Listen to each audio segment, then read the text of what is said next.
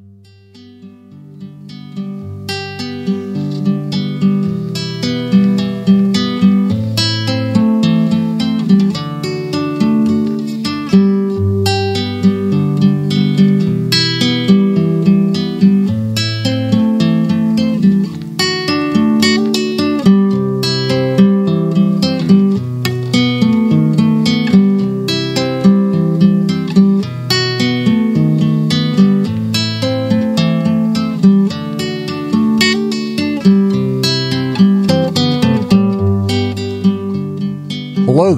My name is Michael Brady, and I am part of the partnership called Partners for Karmic Freedom with Linda Brady, the internationally known and recognized karmic astrologer. I'm known as a past life therapist, past life regressionist, and a karmic astrologer as well. This is um, Happy New Year, not Cancer Project, but Happy New Year Part 2. Uh, this is a podcast that's not about Linda's cancer treatment, but about something else, about the new year. And as we start the new year in 2026, I'm 71, Linda's 80 years old, and we're not done yet. We still want to get a lot of life in before we leave. Uh, and this year in particular, uh, this is true for everyone, it's true for us. When you have something, um, trying, horrendous happen in your life, um, it makes you pay attention more than you normally do. It makes you think about things. It certainly makes me think about things. Uh, I think about things a lot anyway. It's part of my life path, I think. And this year in particular, um, I'm finding it difficult on January the 2nd to be positive, to be uplifted inside. I feel scared. I feel sad a lot. Uh, I feel I can feel angry the drop of a hat about any number of things that occur in the course of my day, in my face. Not old stuff, not stuff in the future I'm speculating about, but just here and now stuff that that that that is irritating because there's a fair amount of stuff in life that's pretty irritating these days. I think for most of us. Anyway, I was um, yesterday um, over New Year's, um, you know, trying to get my head wrapped around the next year like we're supposed to do every year for New Year's. Um, and normally, I'm a I'm I'm an optimistic person uh, in this life, um, and I was struggling with that yesterday. I wasn't feeling optimistic. I was feeling uh, emotionally uh, very sad uh, at times, and I was feeling um, angry at times when I thought about the struggles that we're going through with uh, health insurance and the health care system and the breakdowns of all that, um, and just generally how hard uh, human beings make life for each other. I guess on a on a larger scale. Um, and I thought, man, I got to make a, a podcast. You know, like how are you going to? You're supposed to be upbeat and uh, inspire people, and that's your job, uh, and, and, stuff like that. And I'm thinking, I don't, I don't feel that. I can't do that. I don't. I, I, I can't be a hypocrite. Um, so I was really stewing yesterday, and last night. In, in bed, uh, going to sleep, sliding asleep into my dream states. I went back and remembered something from my childhood, and I wanted to share that. In my sleep, uh, it might have been this morning or when I woke up. I can't remember now. One of those dream states that you, you coming or going. Um, when I was uh, when I was seven to eight years old, this is a year after my mom died. My mom died when I was six, and that was a major trauma in my life in childhood uh, that set most of my life up, actually. Um, I lived uh, in Baltimore uh, with my aunt that year of my life, not not with my father. I, I, I, lived in my aunt's house, not my father's house, most of the time, if not all the time. Can't remember exactly. Um, I and my brother, because my my father was uh, unmarried at that point and in debt and had two boys and had to work his butt off and all that good stuff. And he wasn't around a lot uh, for a year or two after my mom died until he remarried. Uh, and he had to go find somebody and fall in love and all that stuff again. So he was busy. And my aunt Mary um, uh, took care of I and my brother. Um, and I can remember um, I, I, I, I lived in my grandparents' house, which was a row home in in uh, Patterson Park, Baltimore. Uh, Patterson Park is a park in Baltimore in in the city, and there's an area called the Patterson Park area or, uh, around the park.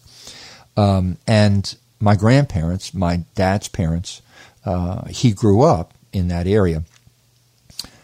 Was inherited by the family, and my aunt Mary and her husband, my uncle Cal, and my aunt Helen uh, held onto the house and lived in the house for years until it was sold and it was split up amongst the rest of the family, the uh, the assets of it, and it was one of those brownstones that are still there, uh, very narrow houses, deep, uh, four stories, a, a, dirt a dirt basement or a half dirt basement, uh, and three stories above and I think even an attic above that, but I can't remember.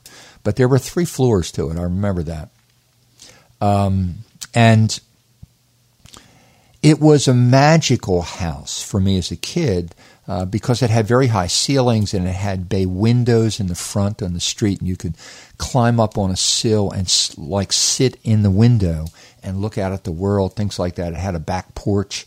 Uh, upstairs that was like uh, being in a treehouse or um, uh, being up in a tree sometimes when I go out on the back porch because it was an old porch and it was creaky. And I'm not even sure I trusted the porch. I thought it would fall down sometimes. Anyway, as, as a little kid, the house had that magical, uh, wondrous, scary aura to it. Uh, it was a mysterious place. And one night when I lived there at seven years old, I think it was. I had a dream. I dreamed that I woke up uh, from upstairs in the second room, and I came down in the middle of the night to the front room. And of course, the house was dark and empty, and everybody was asleep. And I, I, I looked out the bay window at the street, and I was being drawn somewhere. I don't know where uh, at the time in the dream. But eventually I turned around and I looked at the door that was on the side of the stairway that went upstairs, right in off the front door. You come in the front door and could go straight up the steps, kind of thing. Well, on the side of that was the door with the stairwell underneath of that stair that went down to the basement. And the only time I ever went down the basement was when my Aunt Mary or my Uncle Cal went down there for some reason, and I either tagged along or I don't know why. Um, because it was a, a dungeony, dark, musty, uh, dirt floor, uh, bare light bulb, string pull place. um, and it was monster scary as as a little kid in that sense. Uh, and the back of the basement, uh, after you went to the bottom steps and turned, the back half of the basement was always very dark because they really turned on all the lights back there. And you had to walk around to each one and pull a string in order to light the light bulb. It must have been, I don't know, six or eight light lights down there uh, to light the whole place up. And it was built in the 1800s, so it started out with coal and then it went to oil, uh, and then it, it, had hot water heaters in the house, all that good stuff. So it had all this old big machinery, and it had a, a coal chute coming in off the street. Kind of, it was it, it was it was foreboding. as a little kid, and dark back there, and it had these big dark forms back there, like I was trying to describe. And in this dream, I went down the stairs, and halfway down, I pulled the cord and lit the light bulb on the stairwell, which would be to light your way down. And at the bottom, there was a pool of light. And then I didn't get to any other light strings along the way. When I got to the bottom, I was I was compelled to turn and walk toward the back of the basement uh, that I just described in the dark. And of course, the further I went, the darker it got. But something happened in this dream when I was seven years old, halfway through the basement toward the back wall. It became an open sky. The house went away. And I was still in the basement if I looked down on the floor. But if I l- looked up, what I saw was the night sky. And a night sky like you'd see outside of the city lights, where oh, all the stars are out. And it's just, it's just amazing to look up, kind of thing. That kind of a starry, starry night, uh, as Van Gogh would say. And in the back of the, of the basement, anchored on the floor, was a big round spiral staircase. It must have been, I don't know, um, well, let me see. Must have been like um, seven or eight feet across the width of the steps, a spiral staircase. It was wrought iron. It was black, flat black, of course. Of course, it was in the dark, so who knows. Um, and I was compelled to step on the first step of this spiral staircase uh, and hold the railings, both sides of the railings. I had to put my arms all the way out to hold the railings as I as I walked up the stairs, and and it was like I was walking, I was climbing to the stars, and I was looking up at this magnificent night sky that was just calling to me, very compelling, and climbing the stairs in a spiral way. And the higher I went in this dream, uh, up the stairs, the wobblier the uh, spiral staircase became. It was, and I felt like I had to keep it balanced. Like as I walked up, as I stepped, I had to use my body weight and the holding of the railings on both sides to make sure that it didn't tip too far one way or the other. So it became more precarious the higher I went. And at the same time, I couldn't look down and I couldn't stop because the the sky was so gorgeous, beautiful, magnificent with the stars uh, that I just wanted to get higher and see more and see clearer into the sky. So uh, I, I, had this experience in this dream as a child uh, of seven years old of climbing toward the stars from the basement up a spiral staircase in the middle of the night. And I was in wonder of the sky and scared at the same time because I was trying to balance as I went and keep the thing upright. And got a little more scared the higher went because it was less and less stable and, and required more and more balance as I kept trying to go higher. And then, of course, I woke up as a child. I mean, I didn't get to the top and there was no resolution to it. It, it just stayed there. But you know what? That dream has stuck with me my whole life since I was seven years old.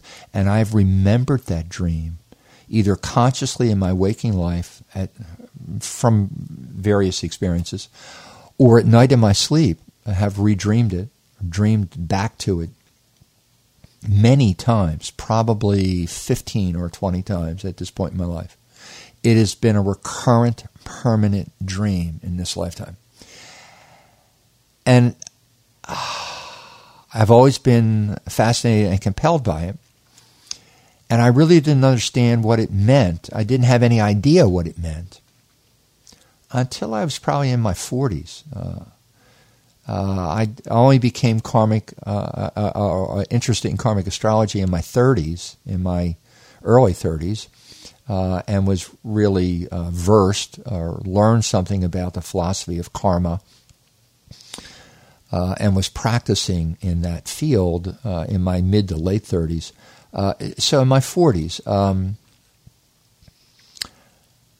I started to understand that that dream was symbolic of my life path in this life. Um, uh, my north node, if you're not astrological, this may be a stretch for you, but um, I'll try to do the best I can. Um, Pisces uh, is the spiritual sign of the 12 signs, uh, Aries through Pisces, in a chart. Uh, and it rules the 12th house. It means it goes with the 12th house. It's a companion to or the same energy as the 12th house. And the issue of the 12th house in the chart is the unconscious, period. Everything that's unconscious falls in the 12th house. So anything in the deep past falls in the 12th house, anything you're unaware of, uh, anything that's behind you and buried, all that stuff is in your 12th house. And Pisces is a part of that, um, that uh, rules that house energy, it's called, uh, is the theme of that house. And it is the, it's the sign of spirit uh, out of you know, Aries, Taurus, Gemini, Cancer, Leo, Virgo, Libra, Scorpio, Sagittarius, Capricorn, Aquarius, Pisces. And that's all 12 around the wheel. All the rest of those signs have to do with the earth somehow and us on the earth. Pisces is the only astrological sign that is completely about heaven, about the other side, about spirituality, spirit. So it's the container for spirituality, the sign of Pisces. And of course, it is also the sign of the last 2,000 years, which was encapsulated by Christ and Christianity over the last two uh, over the last 2,000 years. So on that level, it's spiritual as well. And my North Node is in Pisces in this house and uh, in this life, and it's in the fourth house. And the fourth house is uh, early childhood, emotional, spiritual foundations in life, um, relationship with mother energy or mom, uh, and early childhood. Um, so you could take, or you can find a book that says astrologically, karmically, that that my north node in, in, the fourth house is that I came here to develop my own spiritual foundations. That's a phraseology that smacked me in the face in my 30s and my early 40s, somewhere in there, as I became more um, spiritual and esoteric than I'd been. Uh, and I didn't really relate immediately to that when I was that young, and um, I really didn't. I didn't get a connection between that and this dream right away. But the older I've become, the longer I've lived, the more I've learned, the more I've experienced in this life, the more profoundly I've gotten in touch with how um, prophetic that dream was for me at seven years old. Uh, because it is true. I feel like I am very high on a spiral staircase now. Uh, I feel very connected to the heavens. I feel very connected to a understanding of reality as karmic and multi incarnational um, and um, a spiritual reason for existence. Uh, I, I, I, believe very strongly in that on, on a personal level. Uh, and I have developed those foundations in this lifetime through my journeys and my education and my experiences. So that dream came to me over the weekend, uh, around this first of the year, um, while I was lying in bed. And at the same time that I'm feeling as I approach New Year's this year, uh, 2023, not very optimistic about the upcoming year, not very positive for myself in this year. Uh, I'm worried, I'm stressed, I'm a little anxious underneath about stuff, about life staying stable or continuing to work well enough, things like that uh, or even having my partner around as long as I want her to be. Um, and as I uh, experienced that this this this New Year's, um, I really had to remind myself. I am reminding myself even today, even while I'm saying this to you, uh, that what we choose to think, what we choose to feel, choose to believe, choose what we choose uh, has a lot to do with how reality manifests in front of us, in our face. Uh, I absolutely have come to believe in this lifetime through my understanding of quantum mechanics, not the mathematics, but the philosophy and the structural understanding of what it, it means in terms of reality and how it works here, that matter does emerge from energy. And anybody who wants to check that out will find that I'm not making that up. uh, so physicists believe this, scientists believe this, um, and that energy is another word for consciousness, isn't it? Uh, or spirit. Uh, they correlate with each other. They're the same. They're expressions of the same thing. Something that's not material. Something that is permanent and spread out across all space. Eh, that describes waves also, which goes with energy in quantum mechanics.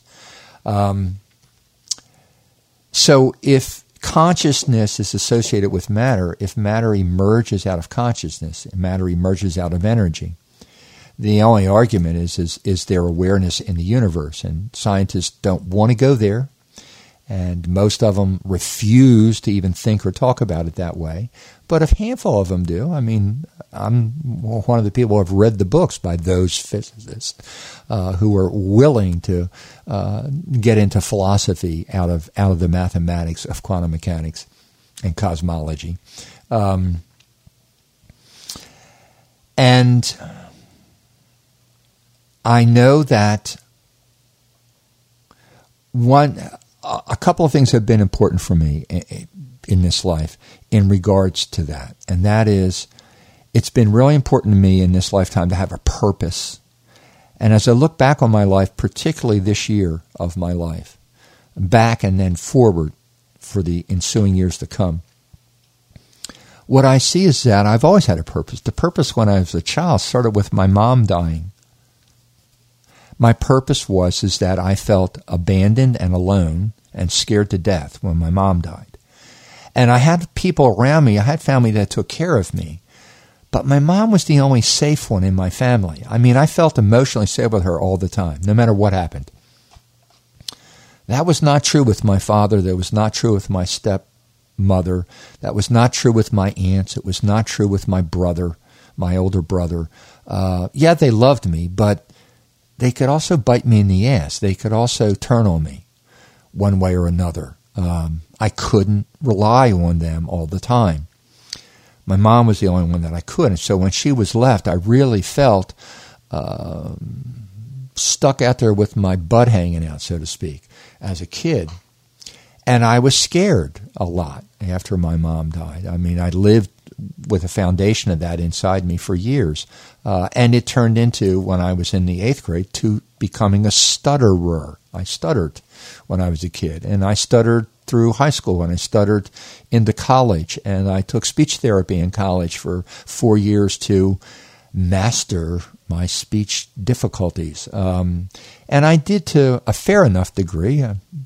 I, I got a degree. I got through college. I learned how to talk to people enough to get by, um, that they didn't uh, notice that I uh, had a major issue with talking sometimes, um, mostly, and it took me half my life to really get completely f- free of that. I'm I'm not afraid to talk now. I'm 71. I finally got there.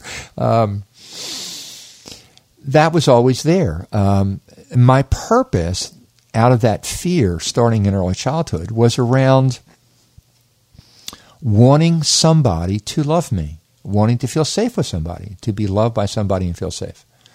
And that really drove me th- through my grade school, through my high school, through childhood, through my adolescence, through college. Even after I married, it drove me. Um, and it drove me in a way that it led me to uh, also question myself a lot when I was uh, growing up. I was always afraid something was wrong with me, or I wasn't okay enough, or I wasn't good enough, those kinds of things. Um, and that led me ultimately to going into psychology. when I to college because I didn't go to college to learn how to help other people. I went to college to learn how to help me. that's what that's what drove me there and it actually got me a master's. I, I got a master's degree in clinical and developmental psychology, saying to myself, don't worry about it, Michael. You, you're never going to have to practice because you'll flunk out before you get done, or they won't let you do it for some reason or the other. And I was like a year after my master's doing psychotherapy with someone when I realized that nobody had shown up. and I was done training. And duh, I was a psychotherapist now. Uh, and I wasn't practicing anymore. Um, and that's how I got into my career. It wasn't about serving other people, it was about finding purpose for myself. And and the purpose beyond trying to just understand myself was to find that person, to find that connection, to find that feeling again of being safe in the world. And for me, based on my astrology, this is not true for everybody universally across the boards, but for me, karmically, in this lifetime especially, it was about a relationship, having relationship. So when I got to this place of beginning to understand the dream uh, in my 40s, uh, I started to look back and think, oh, okay. So it's about feeling whole and feeling safe and feeling secure because you're in relationship. You feel whole when you're with, you're joined with the other, the right person, the other person. Now, you know, from most of us, that's a soulmate, a spouse, uh, a marriage partner, a lover, those kinds of things. And it was for me. Uh, my first marriage wasn't my soulmate relationship. Uh, Linda's my second marriage, and she didn't start out as my soulmate. She became my soulmate. Uh, I also think uh, in the life we spent together over these years, in hindsight, that we were soulmates in other lifetimes with each other, but we didn't pick up where we left off in this lifetime. We sort of like went back 10 yards and met up again in this lifetime and had to climb back up the hill a little further to get over the top again into that range of soulmateness, which which also means that we had the choice to not do it, to blow it, or to bypass it, uh, and uh, we we managed, uh, you know, to make the right choices and the right decisions with ourselves as we came together over time in this lifetime and get over that hill and reestablish that connection that we felt afterwards that we're feeling now that we know now is there all along from the past from other lifetimes. Um, and it's only in that relationship this relationship that i'm in that i have felt whole and safe in this life. And of course, when July 4th came and Linda um, experienced the threat of leaving me this year of, uh, of our life together, uh, it, to say the least, scared the shit out of me. because I was going to feel not whole again. Uh, and I was going to feel uncertain about how to proceed, how to maintain, how to manage, how to survive. And um, so as I came to this New Year's, understanding that context, uh, what's really clear to me, uh, because I'm currently w- working with um, two people um, who are young, um, in their 20s. Um, early 20s. Uh, and uh, uh, over the course of my life, I've worked a lot with adult, I worked four and a half years in adolescent psychiatry. So in my 30s, I worked with adolescents a lot, uh, from eight years old to 20, uh, in inpatient, outpatient kind of thing. And um, I'm currently working with two young people in their 20s uh, in a in an ongoing growth way. So they we talk every week, uh, and it's long term. We're going to work for as long as they.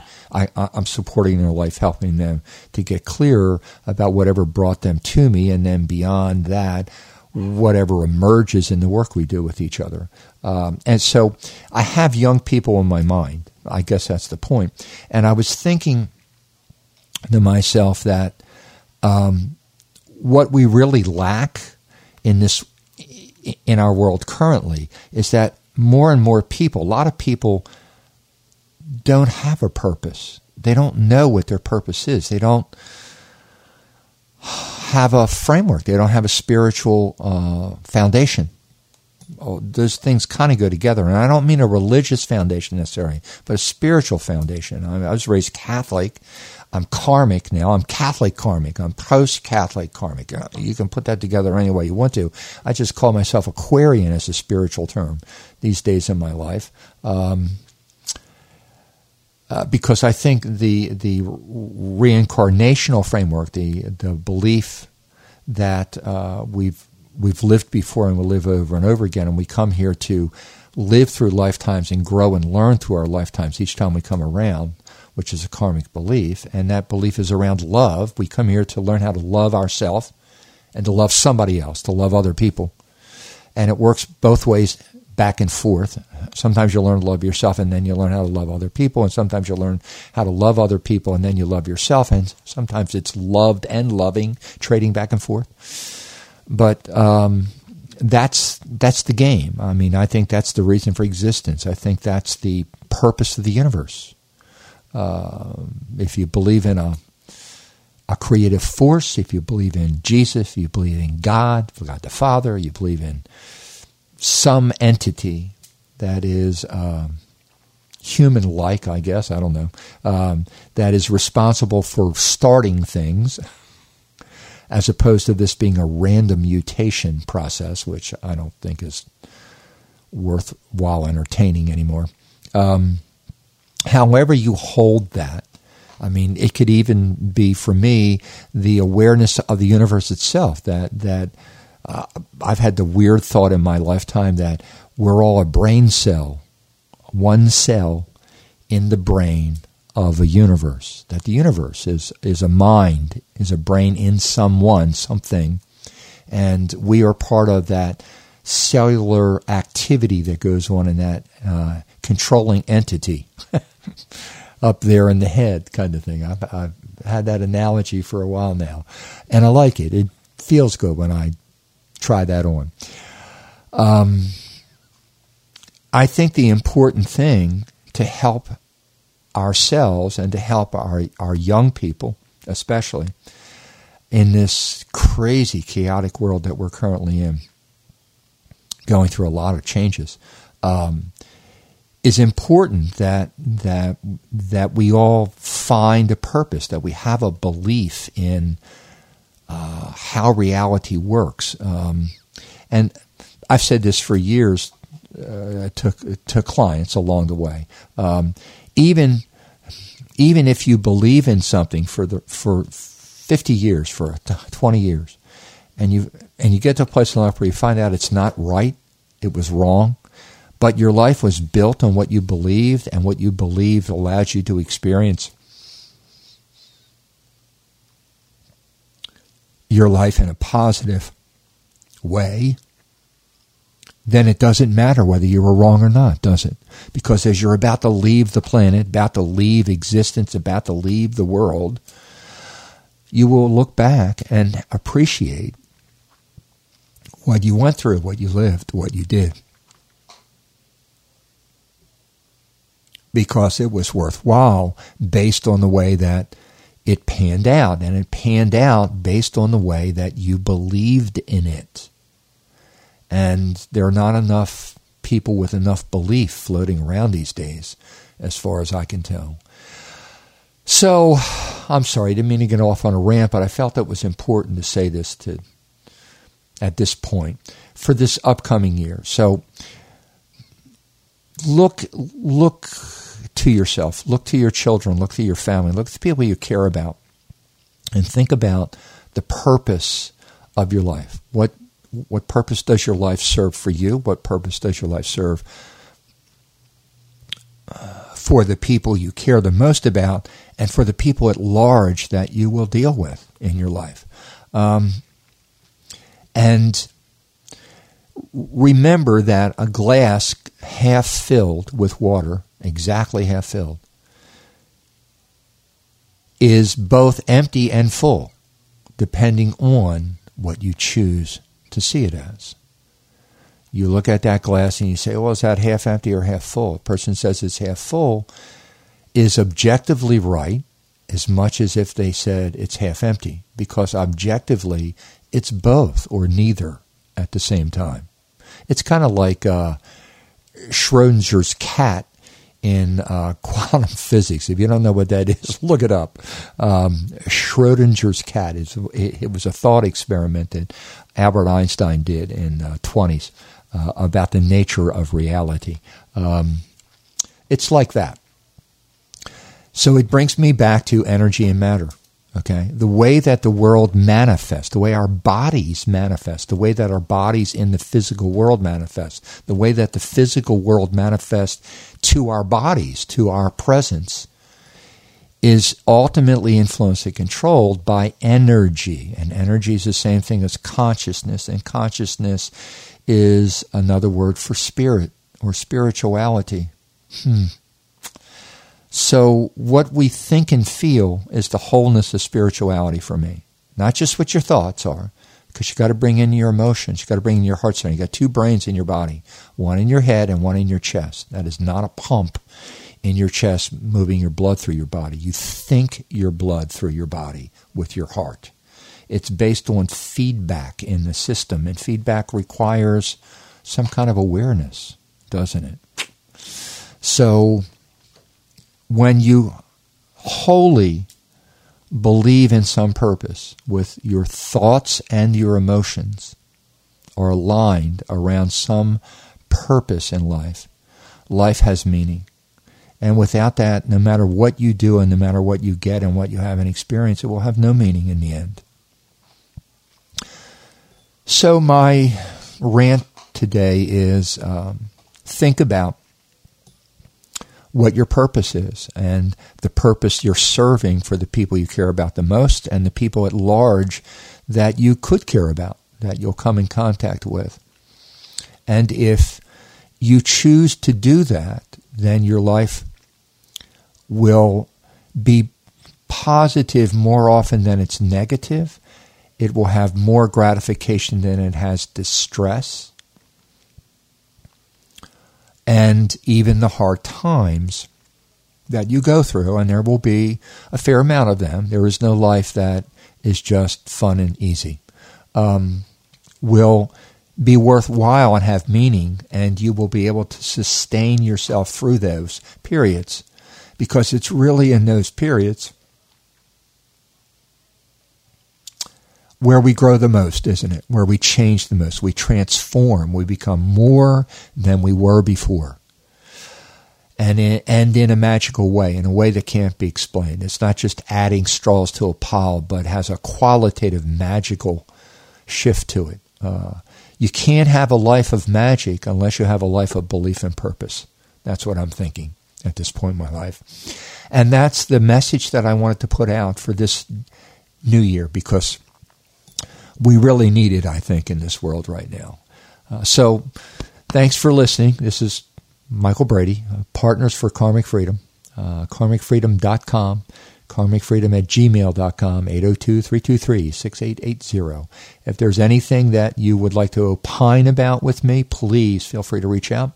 If I can be of help or service to you in any way, please do that. It's my life purpose. And Happy New Year.